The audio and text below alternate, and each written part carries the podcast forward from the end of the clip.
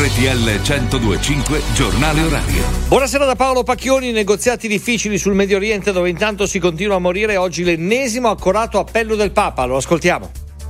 Porto quotidianamente nel cuore con dolore la sofferenza delle popolazioni in Palestina e in Israele. Mi domando, davvero si pensa di costruire un mondo migliore in questo modo? Diciamo tutti noi, basta per favore.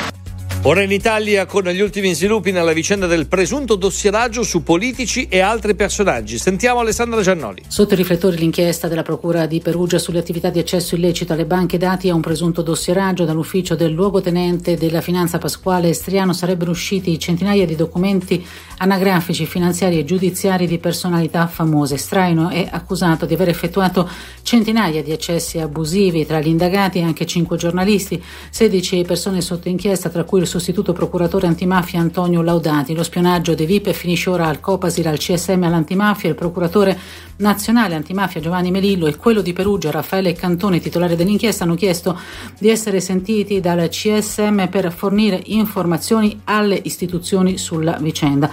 La Procura di Perugia intanto sta cercando di verificare se gran parte delle informazioni ottenute dal finanziere Pasquale Striano avevano destinatari non ancora individuati. Calcio nuovo infortunio per Domenico Verardi, l'attaccante del Sassuolo, che rientrava proprio oggi dopo un'assenza di quasi due mesi e si è rotto il tendine d'Achille della gamba destra. Per lui il campionato finito anche addio europei con la nazionale. Intanto si sono chiuse le due sfide salvezza del pomeriggio, sentiamo Tommaso Angelini. Buon pomeriggio, finita Frosinone Lecce 1-1 al Benito Stirpe, il Cagliari invece riesce ad espugnare Empoli e vince 1-0 contro i toscani. Prima sconfitta per il tecnico Davide Nicola sulla panchina dell'Empoli, la partita nel primo tempo molto avvincente con entrambe le squadre che ci provano. Nel secondo tempo invece è più l'Empoli a fare la partita, ma il Cagliari riesce a trovare il gol grazie a Yankto al 72 minuto che sigla la rete dell'1-0. Anche un gol annullato all'Empoli di Cacace per fuorigioco. 1-1 tra Frosinone e Lecce, un gol per tempo. Nel primo tempo segna che dira, nel secondo tempo Krstovic su calcio di rigore. Alle 18 la Serie A continua con Atalanta-Bologna e poi questa sera c'è Napoli-Juventus. A te. Grazie anche a Tommaso Angelini. Adesso gli aggiornamenti sul traffico in autostrada. Via Radio. Grazie, buon pomeriggio e buona domenica da Autostrade per l'Italia e da Antonella De Cesare. Il traffico è scorrevole su gran parte della rete, poche le eccezioni. Partiamo dalla Novela in Atechiasso, dove tra Como Centro e Como Monte Olimpino verso la Svizzera ci sono code per lavori di ammodernamento.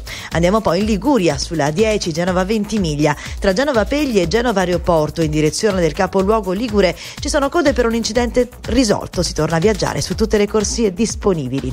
Traffico in aumento tra tra Roma e Milano. Sulla 4 Milano-Brescia tra Sesto San Giovanni e Cormano ci sono code in direzione di Torino. Poi sul tratto urbano della 24 Roma-Teramo le code sono tra Portonaccio e la tangenziale est per entrare in città. Chiudo segnalandovi che sta nevicando sul versante italiano del traforo del Monte Bianco senza disagi per la circolazione. Viaggiate però se equipaggiati di catene a bordo o con termiche montate. Buon viaggio. Grazie Antonella, non c'è altro, vi lascio Luca Nondoni. Buonasera.